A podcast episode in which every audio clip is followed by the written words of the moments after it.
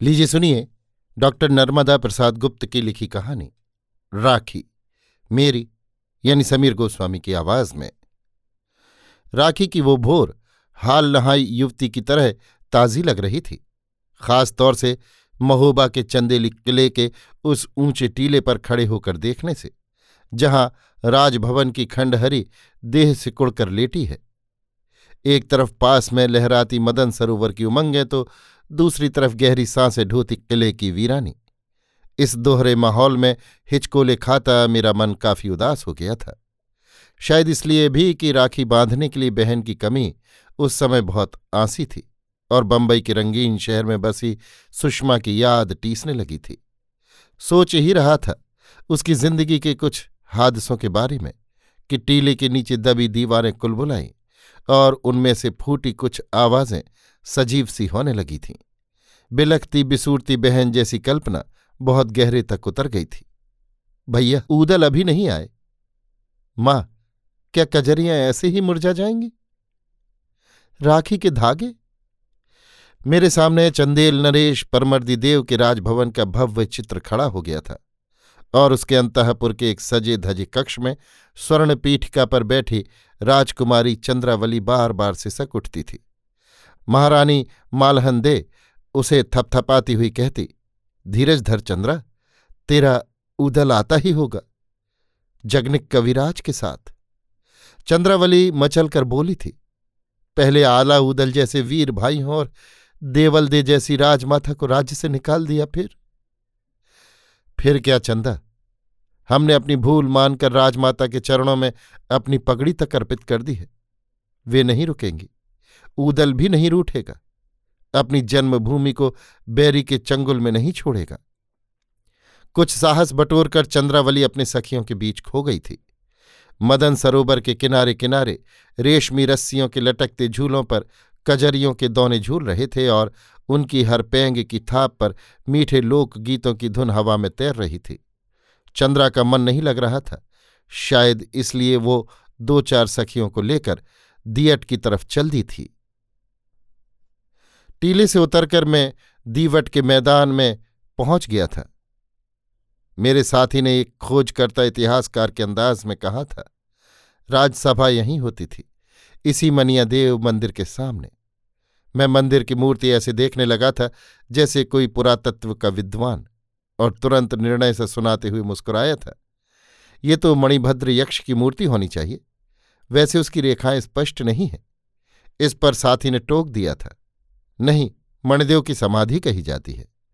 मेरी समझ में कुछ न आया था और मैं ऊपर चढ़कर पुरानी प्राचीर के उस पार ऊंघती सी नई बस्ती पर अपनी नज़रें दौड़ाने लगा था। साथी ने इशारे से बताया था कि सामने की नीची सी पहाड़ी के उस तरफ़ कभी दिल्ली नरेश पृथ्वीराज चौहान की सेना ने पड़ाव डाला था और किले को चारों तरफ़ से घेर सा लिया था। नीचे आकर मुझे ऐसा लगा था कि जैसे चंद्रावली अपनी सखियों के साथ दियट से कुछ दूरी पर खड़ी है। सामने राजसभा के सभासद मौन बैठे हैं और स्वर्ण पीठिकाओं पर महाराज परमर्दी देव, राजकुमार ब्रह्मजित एवं महामात्य पुरुषोत्तम, महासेनापति मदनपाल ने घोषणा की। जेजा भुक्ति के महावीरों को फिर एक बार आमंत्रण है कि कल चौहानों के विरुद्ध रण का नेतृत्व करने वाले वीर का ये बीणे स्वागत करते हैं। फिर सन्नाटा और चांदी के थाल में रखे पान के बीड़े बिन बोले ही सब कुछ कह गए। महाराज खीज से ऊब कर खड़े हुए। क्या इस वीर भूमि में अब कोई ऐसा वीर न रहा? फिर एक भयावनी शांति, जिसे तोड़ा चिंगारी सी दमकती चंद्रावली ने। नहीं महाराज, ऐसा न कहे, हम चौहानों को मुँह तोड़ उत्तर देंगी। वो बीड़ा उठाने को थी कि दो योगी अचानक आए और बोले, जब तक हम हैं, बहनों को तलवार नहीं उठाना पड़ेगी। सब मंत्रमुग्ध से देखते रह गए। योगी बीड़े उठाकर एक तरफ़ गायब हो गए। किसी को रोकने का साहस न हुआ। चुपचाप मैदान खाली हो गया। उसी तरह जैसे आज खाली था। केवल दियट गवाही दे रहा था। मैंने गौर से निहारा था उसे और चंद्रावली को तलाशने के लिए ज्यों ही आँखें गड़ाई थीं, त्यों ही सुषमा की एक हल्की सी झलक दिखाई पड़ी थी। वो बम्बैया लहजे में फुसफुसाई थी। क्यों डियर? मुझे याद पड़ता है मैंने राखी भेज दी थी शायद। लेकिन अच्छा हुआ आ गया। जल्दी राखी बंधवा लीजिए। मुझे जाना है। मिस्टर वाडिया के यहाँ। मुझे सगी बहन की तरह ट्रीट करते हैं। टाइम फिक्स्ड हो चुका है। मैं अभी आई। बोलू, भोजन वगैरह देख लेना। सुषमा तेज़ी से चली गई। मैं पाँव छूने के लिए हाथ फैलाए रह गया। भोलू ने भोजन के लिए कई बार ज़ोर दिया था। पर मेरी सारी भूख छूमंतर हो गई थी। पैर अपने आप उठकर चलने लगे थे, जैसे देह की गठरी लादे कोई मुसाफिर अपने घर लौटने को आकुल हो। और सचमुच उस मैदान से चलकर किले के फाटक तक पहुँच गया था। बिल्कुल यंत्र चलित और थका सा पत्थर की सीढ़ियों से उतरकर पीछे मुड़ा था कि उसे पुराने मुख्य द्वार की ऊँची और पथरीली पुष्टता ने आकर्षित कर लिया था। साथी ने बताया था कि यहीं राजा परमाल का एक शिलालेख मिला था। जिसमें उन्हें वीर और उदार कहा गया था। मैं सोचने लगा था कि जब परमर्दित देव वीर थे, तब लोग उन्हें कायर क्यों मानते थे? आखिर इतिहास और जनश्रुतियों में इतना विरोध क्यों है? हो सकता है कि शिलालेखों में राजा की ही प्रशस्ति अंकित करना बहुत ज़रूरी रहा हो। इसी उहापोह में उलझा मैं कीर्ति सरोवर के किनारे तक आ पहुँचा था। मेरे साथी ने रोक कर कहा था, देखिए, वो ऊदल की बेंदुला की टाप है। यहीं चौहानों और चंदेलों का घनघोर युद्ध हुआ था। यहीं पृथ्वीराज ने कजरियाँ रोकी थीं। आज भी कजरियाँ यहीं छेंकी जाती हैं। बिना जवाब दिए मैं सारी स्थिति और व्यूह रचना अपने दिमाग में बैठाने लगा था। न जाने क्यों एकदम फुर्ती आ गई थी मुझमें किनारे पर बनी बैठक में जाकर खड़ा हो गया था। पास के सरोवर की शीतलता को चूमकर हवा के तेज झोंके नए नए स्पंदन जगा रहे थे। जिससे पूरी तस्वीर साफ़ साफ़ उभरने लगी थी। राखी की रात धीरे से खिसक गई थी और सुबह नई आशा की तरह छा गई थी। किले में युद्ध की सारी तैयारियाँ होती रहीं, पर आल्हा उधल न आए और न योगी ही। चंद्रावली कभी कजरियों को निरखती और कभी राखी के रेशमी धागों को। सभी की राय थी कि कजरियाँ मदन सरोवर में खुटे। केवल चंद्रावली हठ पकड़े थी कि कीर्ति सरोवर में ही उत्सव मनाया जाए। किले से निकलकर बाहर लड़ने के खतरे की कल्पना से कोई अगुवाई करने को राज़ी न था। जब सब वीरों ने हथियार डाल दिए, तब चंद्रावली ने गरज कर कहा, नारी किसी से कम नहीं, मौका पड़ने पर वो दुर्गा है, चंडी है। मैं पृथ्वी से लड़ने जाऊँगी। मेरा डोला मौत का डोला है। जो छुएगा, मरेगा। चंद्रा लपक कर स्त्रियों के झुंड में घुस गई और क्षण मात्र में किले से सात सौ डोले बाहर रेंगने लगे। सब में रेशमी पर्दे के भीतर एक एक दुर्गा बैठी थी। एक हाथ में तलवार और दूसरे में कजरियों के दौने के साथ राखी लिए। बैरी को तलवार और भाई को राखी। और कोई रास्ता नहीं। पृथ्वीराज ने डोलों के कतार देखकर सेनापति से कहा, चंदेल पीठ दिखाने में इतने कुशल निकले कि दूत के बदले अपनी राजकुमारी का डोला भेज दिया?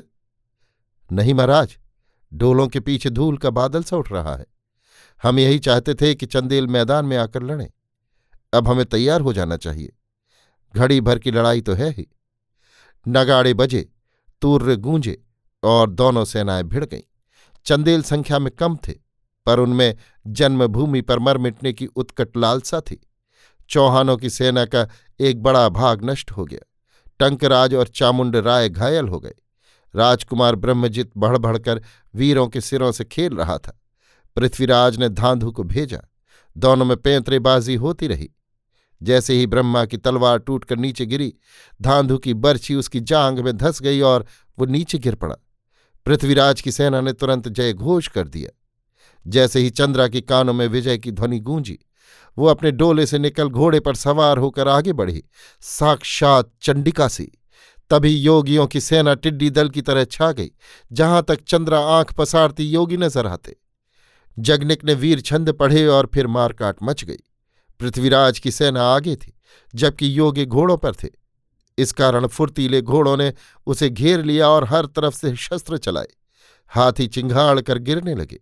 पृथ्वीराज ने अश्वरोहियों को आगे बढ़ाया। बड़ा योगी धांधु से लड़ रहा था और छोटा सब तरफ़ हाथ मार रहा था। मतलब ये कि योगियों ने चौहानों को पीछे धकेल दिया था। छोटा योगी चंद्रा के पास आकर बोला, बहन निर्भय होकर कजरियाँ खोंटो, कोई बाल बांका नहीं कर सकता। डोले फिर चले और सरोवर के तीर रुक गए। लोकगीत की धुन गूंज उठी। सबके एक हाथ में दौना थे और दूसरे में नंगी तलवार। मानो सैकड़ों देवियाँ एक साथ उतर पड़ी हों। कीर्ति सरोवर की लहरें तेज़ी से उठीं और कजरियों के हरे भरे दौने लेकर झुलाने लगीं। चंद्रावली ने पैर बढ़ाए कि पृथ्वीराज आ पहुँचा। उसने अपने भाले से दौना उठाना चाहा कि छोटे योगी ने उसके दो टुकड़े कर दिए। चंद्रा भय से सिहर उठी थी। योगी मुस्कुरा रहा था। दोनों लड़ते लड़ते दूर चले गए थे। सूनेपन को भरने के लिए कवि जगनिक ने अपना अश्व खड़ा कर दिया था। चंद्रा ने स्थिर होकर कवि को देखा और महारानी के पास पहुंचकर बोली, कजरियाँ बलिदानों से सिंच गई माँ, इन्हें किसे बांधू? काश ऊधल होते वो निराश सी भीतर ही भीतर रो रही थी कि मालंदे ने धीरज बंधाया। धर्म के भाई सगों से बढ़कर हैं, जिन्होंने मर्यादा रखी उन्हें बांधो। छोटा योगी युद्ध करते करते वहाँ आ गया था। उसकी ओर वत्सलता की आँख फैलाकर मालहंदे बोली, योगी, तुमने कजरियों की और बहन की लाज रख ली। अब तुम ही इन्हें स्वीकारो। योगी ने घोड़े से उतर महारानी के चरण छुए और चंद्रा ने उसके हाथ में कजरियाँ और राखी बाँध दी। उसकी आँखों में आंसुओं की बाढ़ देख योगी बोला, क्यों बहन? अब भी दुखी हो? कोई बात हो तो कहो। जगनिक बीच में कह उठे, चंद्रा, क्या तुमने उदल को नहीं पहचाना? दूसरा कौन था जो पृथ्वी की सेना से टक्कर लेता? चंद्रा गौर से देखकर मचल उठी, भैया, इतनी देर क्यों कर दी? और उसके सीने से चिपक गई। तलवारों की खन खन में भाई और बहन भेंट कर रहे थे।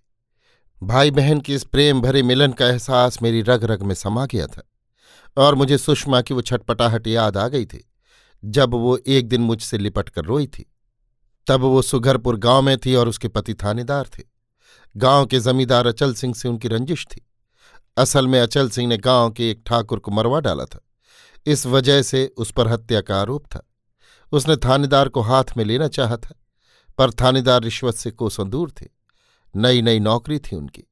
जमींदार ने उन्हें वश में करने के लिए दूसरे हथकंडे अपनाए, जिनसे परेशान होकर सुषमा ने मुझे कई पत्र लिखे थे। मैं जानता था कि थानेदारी में सब कुछ होता है, इसलिए टालता रहा। आखिर में रक्षाबंधन के दिन पहुँच ही गया। सोचा कि राखी बंधवा लूँ और सारी स्थिति का पता भी चल जाएगा।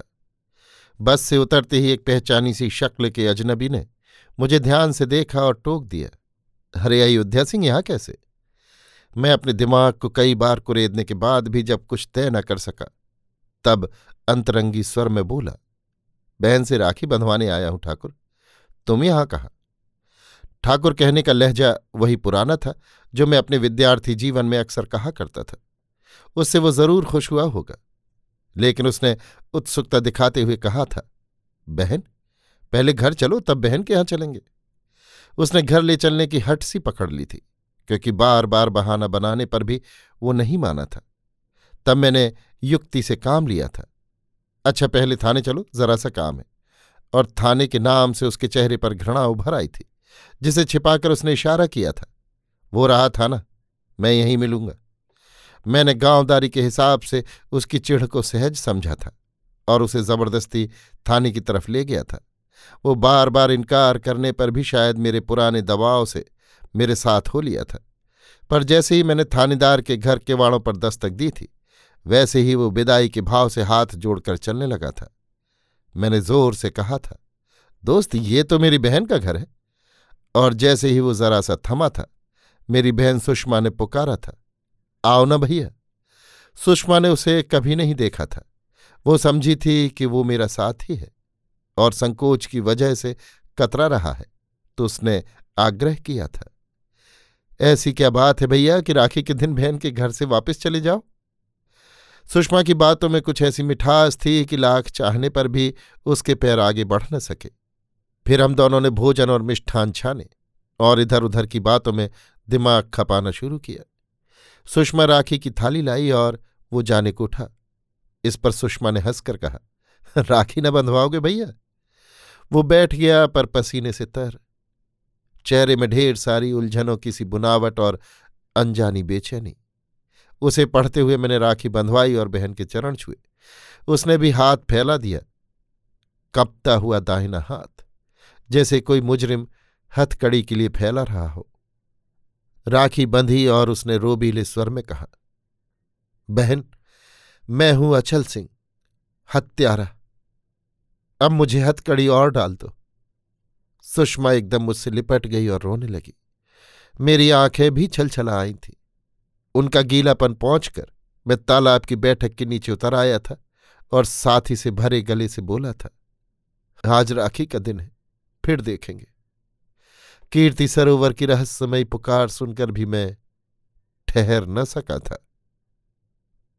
अभी आप सुन रहे थे डॉक्टर नर्मदा प्रसाद गुप्त की लिखी कहानी, राखी, मेरी यानी समीर गोस्वामी की आवाज़ में।